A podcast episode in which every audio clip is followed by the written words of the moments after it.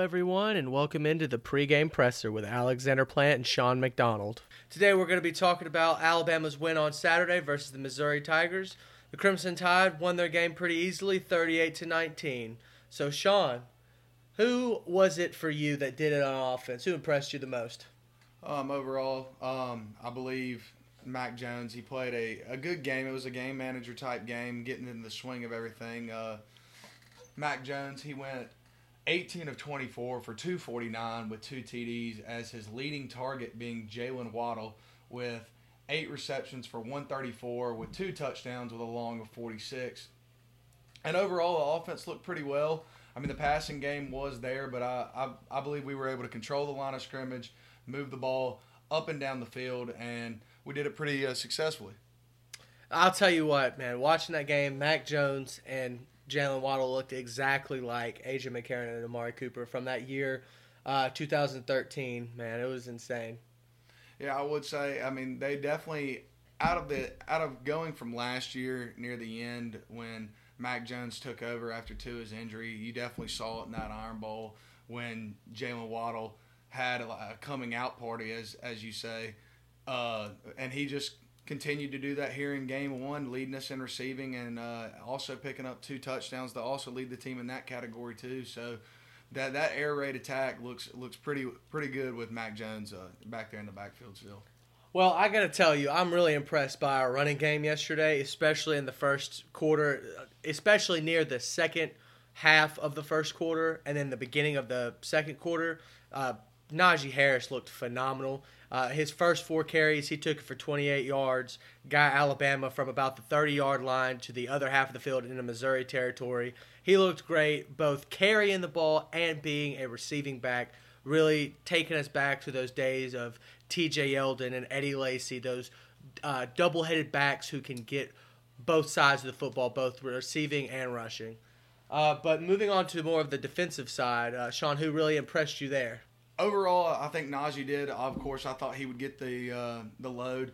Um, 98 yards rushing with three touchdowns. He didn't quite break the century mark, but he averaged 5.8 uh, eight yards per carry. Um, the other guys, you really didn't see too much of more. I would have liked to possibly see uh, Trey Sanders and uh, Brian Robinson a little bit more, but you did see the one staying there for when Bryce Young were able to get some snaps. But uh, overall, you knew Harris was going to carry the load. I would have just liked to look for Saban to to maybe show more more in the in the backfield with those running backs. But uh, I mean, uh, Alabama was able to get the win, so the plan looked pretty good.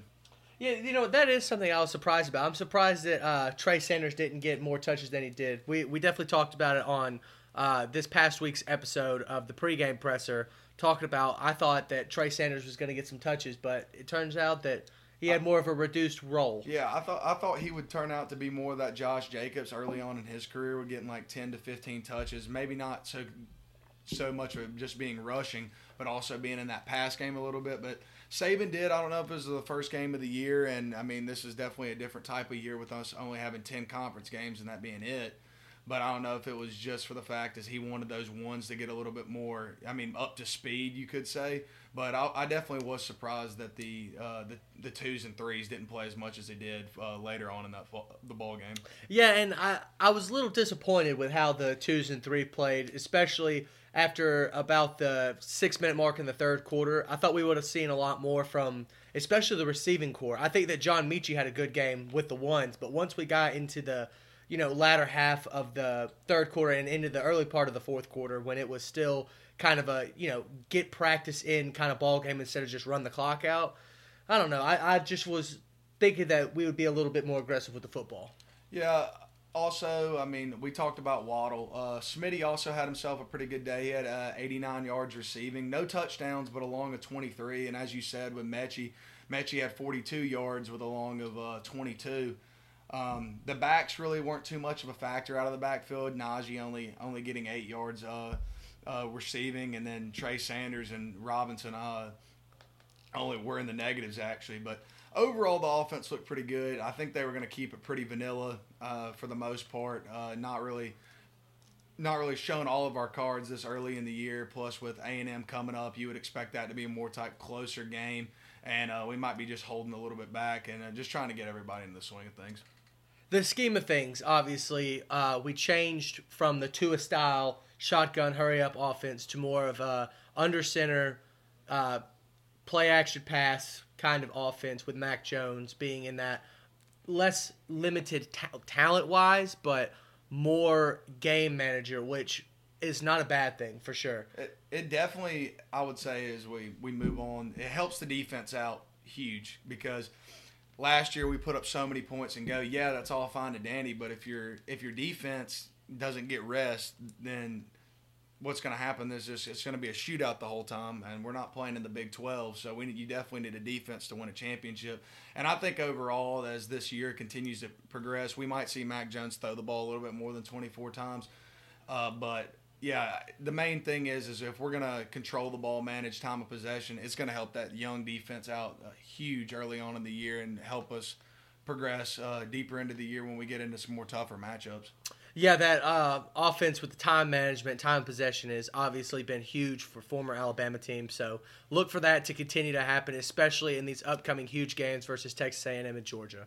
So let's talk about what the differences that we saw in this Alabama defense uh, on Saturday versus the defense of old from last year with Pete Golding. Uh, I'm going to focus definitely on the first half here. We can end up talking about both halves, but first half we only allowed 113 yards of total offense for Missouri. I think that's phenomenal. Obviously, with the game being stretched out how it was, and we were able to get that lead early on going into the half you expect, I mean, a little bit of downplay in the second half. Can't it's not hyped up as starting starting in the first half. But I was really surprised with Daniel Wright. He led the team in total tackles, 11 solos, and also a force on the ball.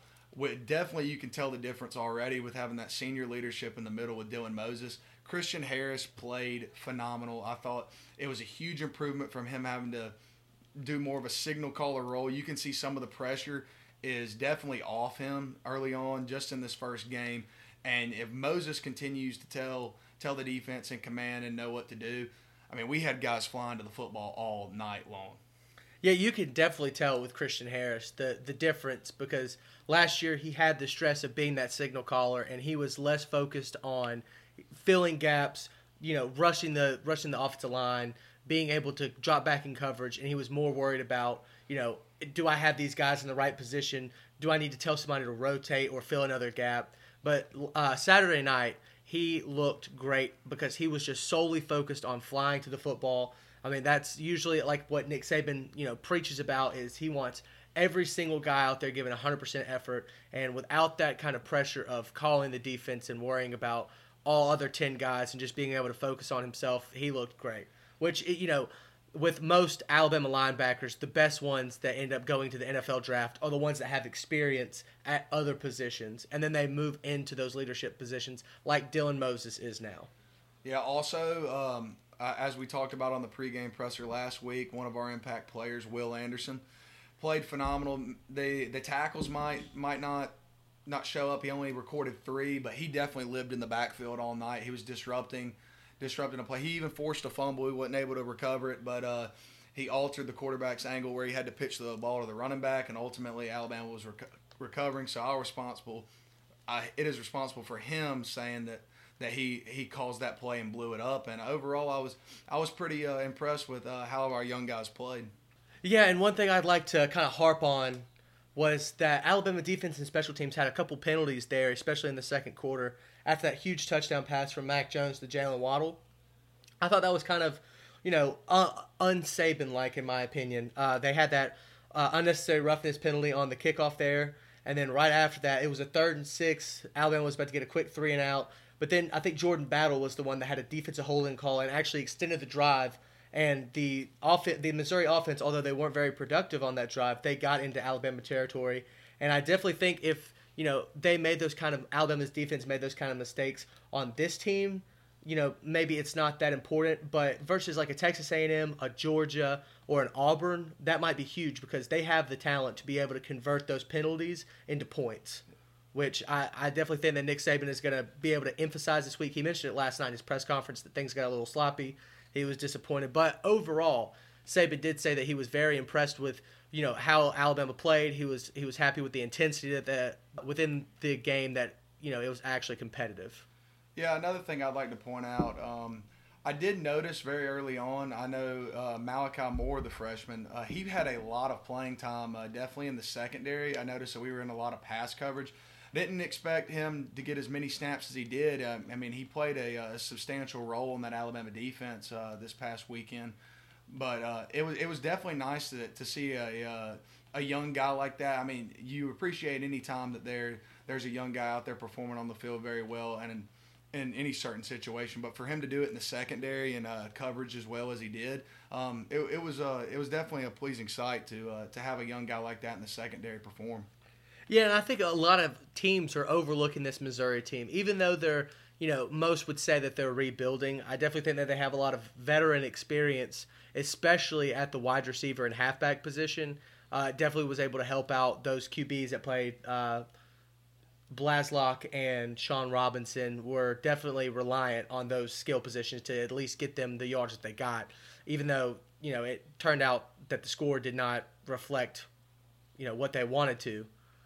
The Alabama defense, those young guys, it was really a test for them last night to see you know how well could they play versus a veteran uh, wide receiver and halfback core, and I think they you know met the test and passed. So last but certainly not least, we'd like to talk about the special teams. You know, we think kickers are people too, right? Yeah, and uh, as I said last week on the uh, pregame presser, the hot take as Alabama was able to knock through all their extra points and the one 34 yard field goal late in the game, as uh, Bama is now perfect still on the year after game one of kicking field goals. So that was overall a good sight to see. Um, and hopefully that'll that'll continue into A and M this week. Hey, you know some of those extra points were a little close to that uh, field goal post, but you know what? A make is a make. Yeah, it can look like a duck for all I care, but as long as it goes to the uprights, we're good. Yep, I guess you're right. Um, so uh, looking into practice this week, I definitely think the team is going to be focusing on uh, late game situation types because uh, with this A and M team that's coming up, obviously it's not going to be a walk in the park just like this Missouri game was, unfortunately. Uh, but I definitely think that Alabama is going to be looking more towards running a good two minute drill. I didn't see that Alabama was able to you know practice that during the game this week. So, Shawn, what are your thoughts on? you know what Alabama's going to be focusing on this week of practice. Yeah, going into this week, uh, at looking after the uh, A and M score versus uh, Vandy, it was seventeen to twelve. I don't think that tells a story for them. They might have been getting stuff worked out over there, but I do think a key focus is is uh, Kellen Mond, the senior. He's definitely athletic with his feet. He he hurt us a little bit last year doing so. I definitely think that we'll we'll be emphasizing QB contained very heavily. Um, I think that they show up with with more more of a jump start on offense than what they previously showed this past weekend. Uh, I definitely think it's it's definitely a more competitive game overall. But yeah, the defense a main goal. When you have a, uh, a, a rushing, scrambling type quarterback, always has seemed to give us trouble in the past and whatnot. And that'll definitely be key, a key for Saban this week is uh, how well we can contain him and force him to throw the ball more than uh, him extending and breaking plays outside of the pocket. Yeah, you know, it doesn't happen often when, you know, Nick Saban has been the coach since 2007. I do think that, uh, you know, he's played quarterbacks really well, especially experienced quarterbacks. But the one uh, quote unquote kryptonite of Alabama defenses in the past has been the dual threat quarterback. You know, somebody that can break out of the pocket and be able to pick up six, seven, maybe eight yards, or just be able to escape the blitz and allow uh, you know those offenses receivers to you know break their route and get open so that they can convert a pass. Uh, somebody like Johnny Manziel, Deshaun Watson uh, from the College Bowl playoff I definitely think that Nick Saban is going to be harping on those linebackers to be able to get get around offenses and close the pocket in and keep them in the pocket. Yeah, I believe that we will be sending uh, a pretty good amount of pressure early on, early in the downs, maybe on first down, breaking in some blitz. And uh, I'm excited to see what Pete Golding has in store this weekend. Definitely, as I said, it's going to be a more challenging game. A&M's definitely got some more talent than Missouri, and uh, we'll see. Uh, we'll, we'll see if if they'll come to play and uh, we'll have a close game or not this weekend. Well, with Jimbo Fisher, you know, with A and M, Nick Saban is still undefeated against his assistant coaches, and when they whenever they become head coaches of other teams. So we will have to just wait and see to see if Jimbo Fisher can finally break that record.